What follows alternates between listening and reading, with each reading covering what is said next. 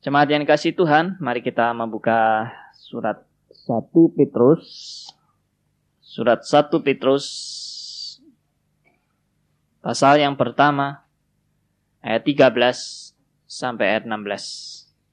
1 Petrus 1 ayat 13 sampai ayat 16. Demikian firman Tuhan.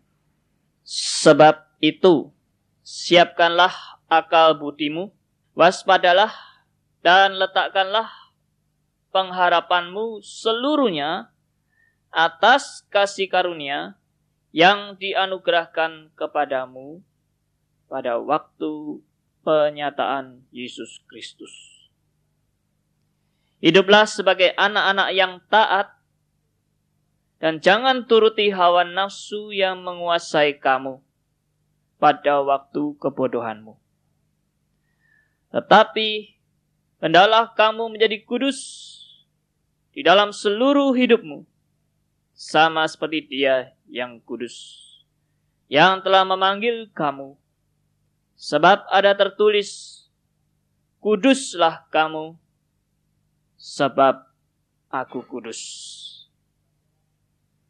Berbahagialah kita semua yang dengan setia tidak hanya rajin membaca firman, tetapi juga rajin mau melakukan firman di dalam kehidupannya sehari-hari. Tema kita pada hari ini tetap melanjutkan khotbah dari serentetan urutan doa Bapa kami. Nah, kita masih sekarang membahas dikuduskanlah namamu. Saudara sekalian, di dalam perjanjian lama, kata kudus memakai kata kados dalam bahasa aslinya. Dan di dalam perjanjian baru disebut hagios. Artinya sama. Kados dalam perjanjian lama dan hagios di dalam perjanjian baru. Saudara, arti kudus adalah dipisahkan. Saudara dan saya, kalau kita mau mengatakan dikuduskanlah namamu, sebenarnya ini tidak akan merubah apa-apa dari kedudukan Allah. Dan tidak merubah apa-apa dari sifat Allah.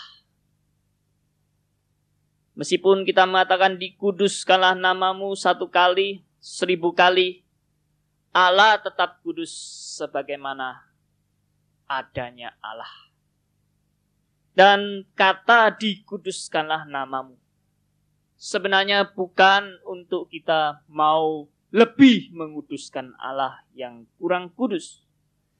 Tetapi dikuduskanlah namamu. Sebenarnya kata-kata ini lebih tertuju untuk saudara dan saya dengan kita mengatakan dikuduskanlah namamu, maka itu berarti kita mempersilahkan, merelakan kekudusan Allah secara bebas membentuk dan hadir dalam proses perjalanan hidup kita. Pada saat kita mengatakan dikuduskanlah namamu, itu berarti kita secara rela dan kita secara siap mau menyerahkan seluruh hidup kita di bawah pimpinan dan kekudusan Allah. Berarti saudara, saudara dan saya pada saat mengatakan dikuduskanlah namamu. Saudara dan saya juga harus siap untuk mau dibentuk oleh kekudusan Allah. Dengan demikian arti kata kudus. Berarti kita juga di dalam kondisi dipisahkan. Dikuduskan itu berarti kita dipisahkan. Untuk dipersiapkan menghadapi hal dan tugas yang baru. Saudara ini orang-orang yang dipisahkan. Untuk apa? Untuk menghadapi tugas, menghadapi hal yang baru. Saudara, bila suatu negara mau berperang, maka bila negara itu kekurangan prajurit, dia akan memilih dari beberapa rakyatnya untuk dipisahkan dan dipersiapkan untuk melakukan tugas yang khusus. Itu negara kalau mau berperang. Allah kalau mau menggunakan orang-orang pilihannya. Allah kalau mau menggunakan anak-anaknya yang mau dipakai oleh Tuhan. Maka Tuhan juga akan mempersiapkan. Dengan memisahkan orang-orang yang dipilihnya. Dan orang-orang itu dilatih. Digembleng. Untuk melakukan tugas yang baru. Karena itu saudara, kalau saudara dan saya mengatakan dikuduskanlah namamu. Berarti kita siap untuk juga hidup kudus. Sama seperti Allah yang kudus adanya. Kalau kita melihat beberapa ayat di dalam firman Tuhan, kata Allah yang kudus juga adalah kata yang membedakan Allah yang kudus ini dengan Allah yang palsu. Mari kita membaca dari kitab Keluaran pasal 15 ayat 11. Keluaran pasal 15 ayat yang ke-11. Keluaran 15 ayat 11 demikian. Siapakah yang seperti engkau di antara para Allah, ya Tuhan. Siapakah seperti engkau, mulia karena kekudusanmu? Menakutkan karena perbuatanmu yang masyur. Engkau pembuat keajaiban. Saudara, siapakah seperti Tuhan? Dia yang maha kudus di antara para Allah yang lain daripada Allah-Allah yang palsu. Allah adalah Allah satu-satunya yang kudus, yang terpisah dari segala yang tidak benar. Maka, kalau saudara disebut juga orang kudus, maka saudara adalah orang-orang yang juga terpisah dari orang-orang yang tidak benar. Dipisahkan dari orang-orang yang tidak mengenal Allah. Dan saudara dipanggil untuk melakukan tugas yang baru. Mari kita membaca Roma pasal 1 ayat yang ke-7. Roma pasal 1 ayat yang ke-7. Roma 1 ayat 7 demikian firman Tuhan. Kepada kamu sekalian yang tinggal di Roma, yang dikasih Allah, yang dipanggil, dan dijadikan orang-orang kudus. Kasih karunia menyertai kamu dan damai sejahtera dari Allah Bapa kita dan dari Tuhan Yesus Kristus. Perhatikan. Yang dipanggil dan yang dijadikan orang-orang kudus. Saudara, orang-orang percaya adalah orang-orang yang dipanggil dan dijadikan orang-orang kudus. Pada saat kita mengatakan dikuduskanlah nama, ingatlah saudara dan saya adalah orang-orang yang dipanggil dan dijadikan orang-orang kudus. Saudara dan saya tidak sama dengan orang-orang yang tidak mengenal Allah. Saudara, orang yang dipanggil, orang yang sadar dirinya dipanggil dan dikhususkan, tentunya orang ini tidak akan menganggap dirinya juga sebagai orang sembarangan. Dan orang yang dipanggil dan disiapkan untuk melakukan tugas-tugas yang khusus, maka dia tidak juga sembarangan memperlakukan dirinya. Saudara akan menyadari itu bila saudara tahu bahwa saudara adalah orang-orang yang dipanggil. Saudara sekalian, orang-orang yang dipanggil, orang-orang yang dikuduskan, maka orang-orang itu juga mempunyai tanda-tanda perbuatan kudus. Dari surat 1 Petrus pasal 1 tadi yang kita baca. Kita lihat di situ ada ayat-ayat yang menegaskan. 1 Petrus 1 ayat 14, Saudara. Hiduplah sebagai anak-anak yang taat dan jangan turuti hawa nafsu yang menguasai kamu pada waktu kebodohanmu.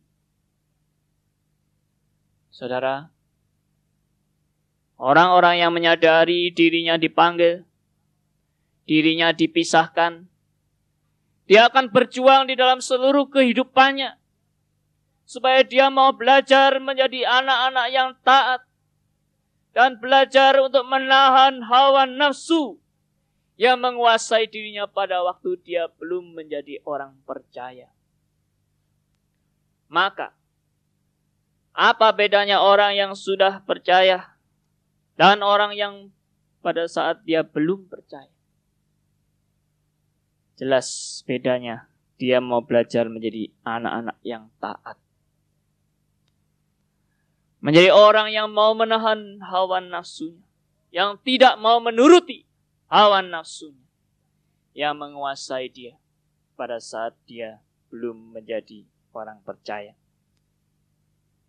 Saudara, menghadapi kekudusan Allah bukan berarti hidup sembarangan. Namun saudara, ada suatu paradoks di dalam kita menyadari bahwa kita bukan orang sembarangan. Kita orang pilihan. Kita orang yang dipisahkan. Kita orang yang dikhususkan. Kita bukan orang sembarangan. Tetapi ternyata Alkitab juga mau menegaskan kepada saudara dan saya. Di mana dalam kita menyadari kita bukan orang sembarangan. Kita orang yang dipanggil. Kita orang yang dikhususkan. Untuk suatu pekerjaan yang khusus pula. Maka kita tetap disadarkan. Bahwa di dalam menghadapi kekudusan Allah kita tetap orang berdosa. Kita tetap orang yang tidak layak. Saudara, bukankah kita nanti mempunyai kecondongan bila kita, wah saya orang khusus nih. Saya orang panggilan nih. Lu bukan ya toh? Lalu kita mempunyai kecondongan untuk ingin merendahkan.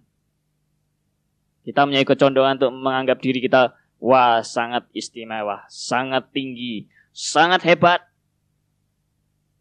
Tetapi Alkitab menegaskan saudara dan saya.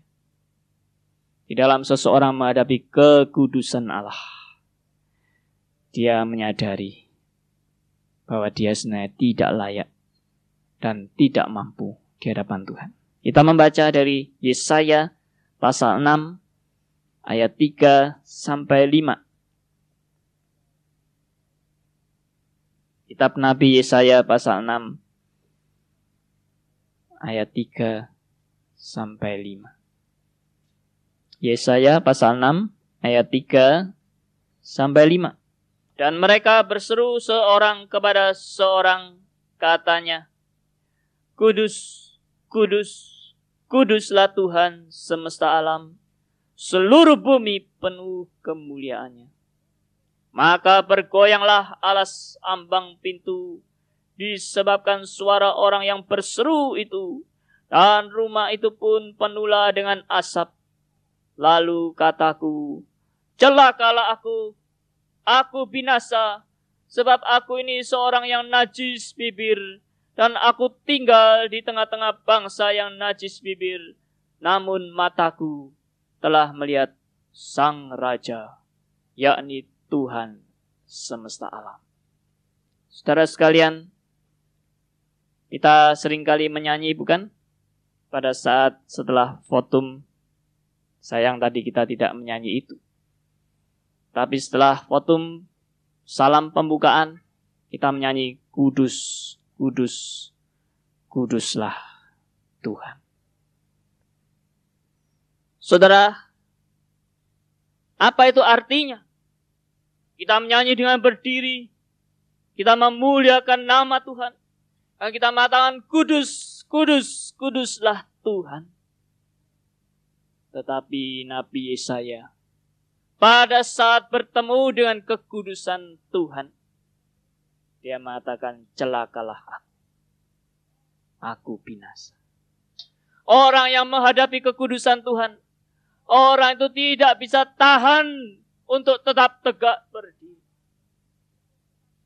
Orang yang menghadapi kekudusan Allah, orang itu merasa dirinya betapa tidak layaknya dia. Betapa tidak pantasnya dia di hadapan Tuhan. Dan betapa dia sebenarnya tidak mempunyai kemampuan apa-apa. Secara ini adalah suatu paradoks. Satu pihak kita dipilih. Kita orang yang begitu khusus. Kita orang yang dipersiapkan untuk melakukan tugas-tugas yang besar. Tapi di satu pihak yang lain, Alkitab menyadarkan saudara dan saya. Saudara dan saya ini bukan apa-apa. Dibandingkan kekudusan Allah. Karena itu saudara, hal yang berikut yang dapat kita pelajari.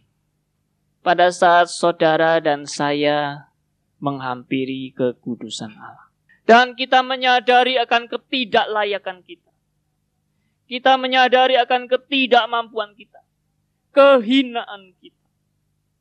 Maka hal ini akhirnya juga yang menyebabkan kita belajar untuk tidak memandang orang lain lebih rendah dari diri kita.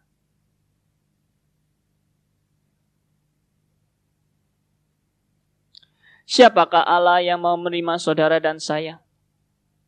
Dia Allah yang maha kudus, maha mulia. Siapakah saudara yang mau diterima oleh Allah? Pantaskah saudara? Sucikah Anda? Hebatkah Anda? Tidak.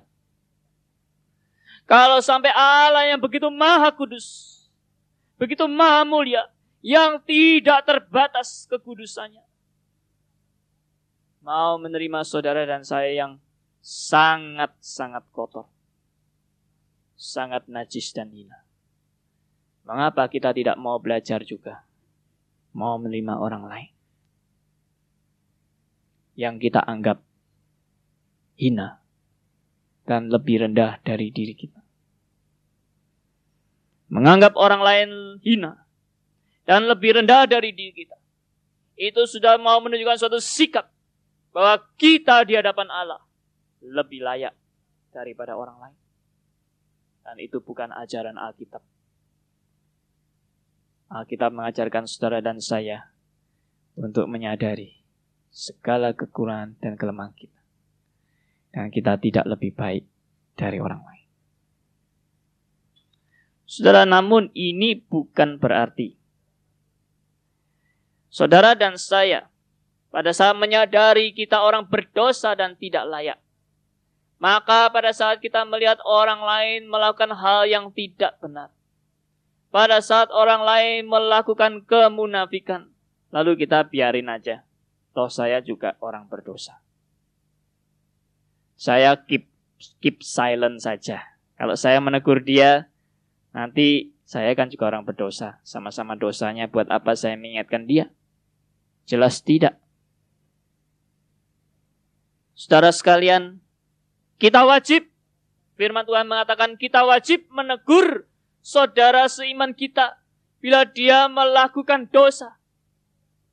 Dia melakukan kesalahan, kita wajib menegur dia. Bukan karena kita adalah orang-orang yang tanpa dosa. Tidak. Kewajiban saudara dan saya saling menegur, saling menasihati, saling mengingatkan Bukan karena yang mengingatkan, yang menegur, yang menasihati itu tanpa dosa. Tidak. Kita menasihati, menegur, mengingatkan. Karena kita mempunyai kasih kepada saudara kita seiman yang lain. Kita diajar untuk berbelas kasihan. Melihat saudara kita yang berbuat dosa perlu pertolongan perlu untuk diangkat kembali. Maka bukan berarti kita sebagai orang suci tanpa dosa sedang menghakimi orang yang berbuat dosa. Itu sama sekali tidak benar. Di dalam penggembalaan gereja harus dikembalakan. Bila ada jemaat-jemaat yang melakukan hal yang tidak benar, bila ada jemaat-jemaat yang melakukan dosa-dosa, mereka perlu diingatkan mereka perlu ditegur, tetapi harus dengan kasih. Bukan dengan rasa kesombongan dan merasa dirinya sok suci dan orang lain yang berdosa. Tidak. Kita sama-sama orang berdosa. Kadang-kadang yang menegur pun, yang menasihati pun, perlu juga ditegur dan dinasihati. Itulah kata ketersalingan. Kita harus saling mengingatkan. Jangan dikira yang namanya hamba Tuhan, pendeta, penginjil, pengkhotbah tidak mempunyai kelemahan, kekurangan dan kesalahan. Tidak perlu diingatkan, tidak perlu ditegur. Sama sekali itu bukan ajaran yang benar.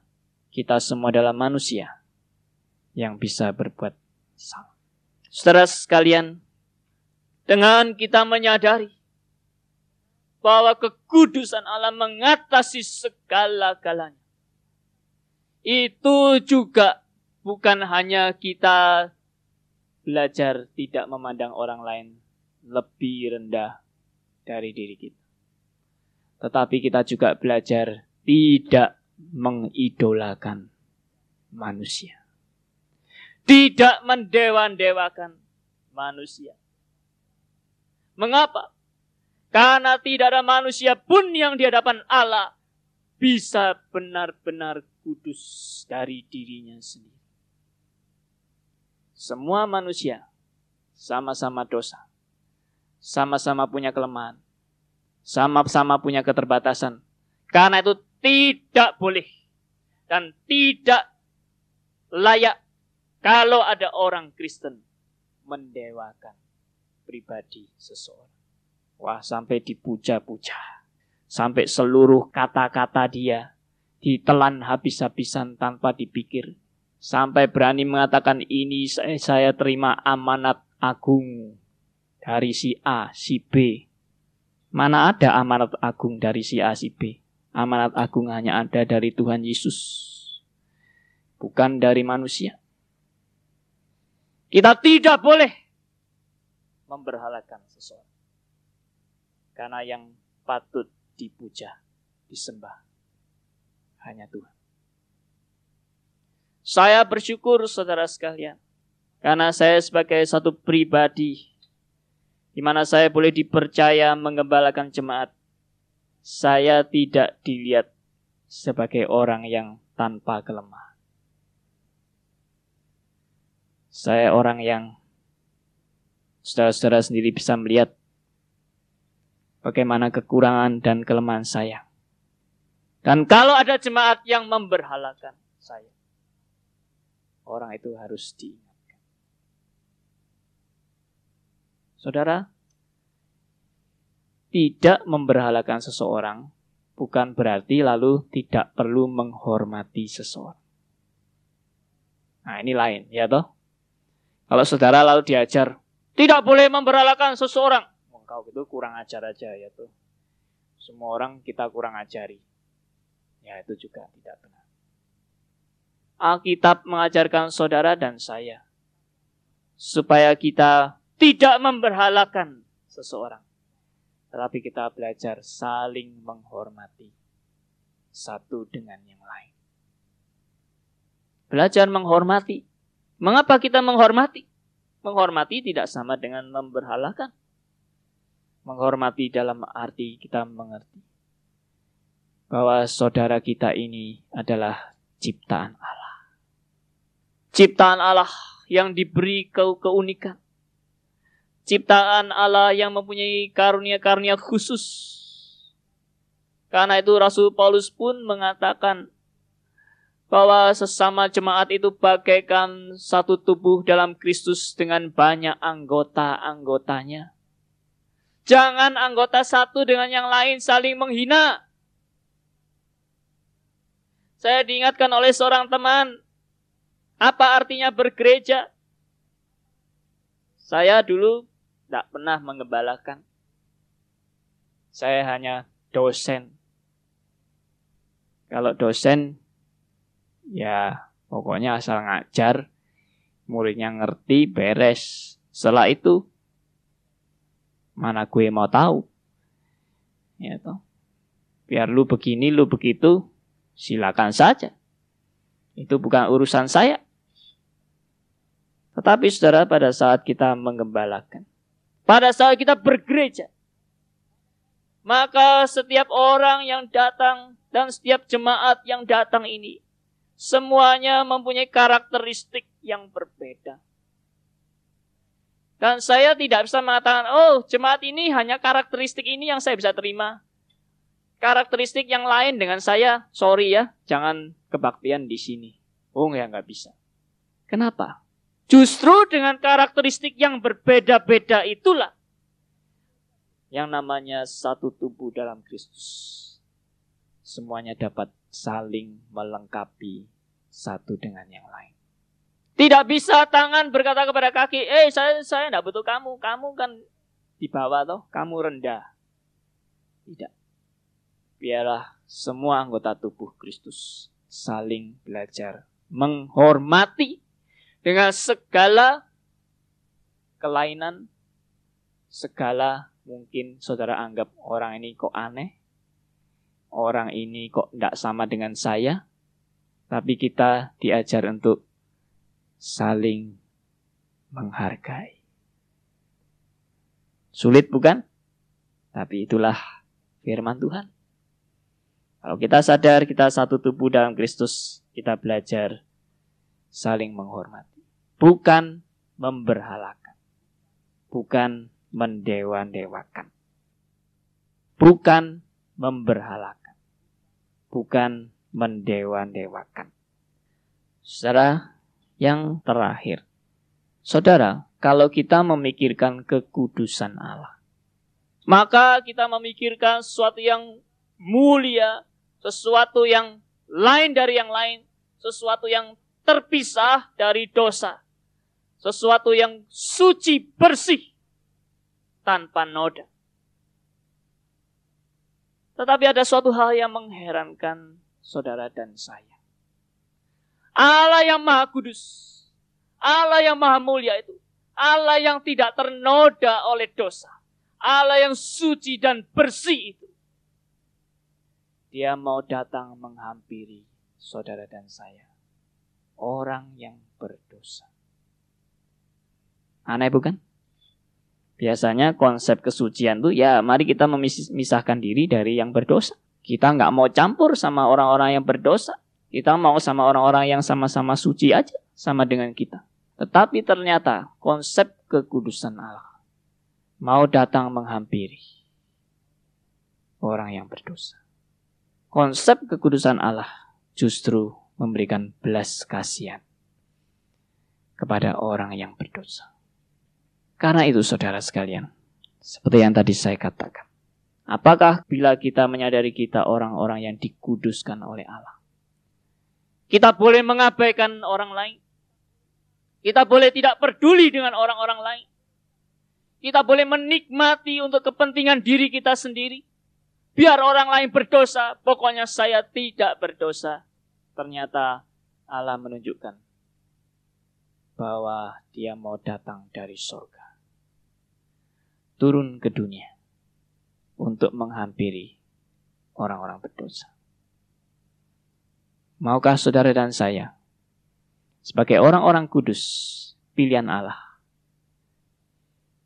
diutus oleh Tuhan mendatangi orang-orang berdosa dan menjadi saksi bagi mereka agar mereka juga boleh mendapat berkat anugerah keselamatan yang sejati dari Tuhan. Amin.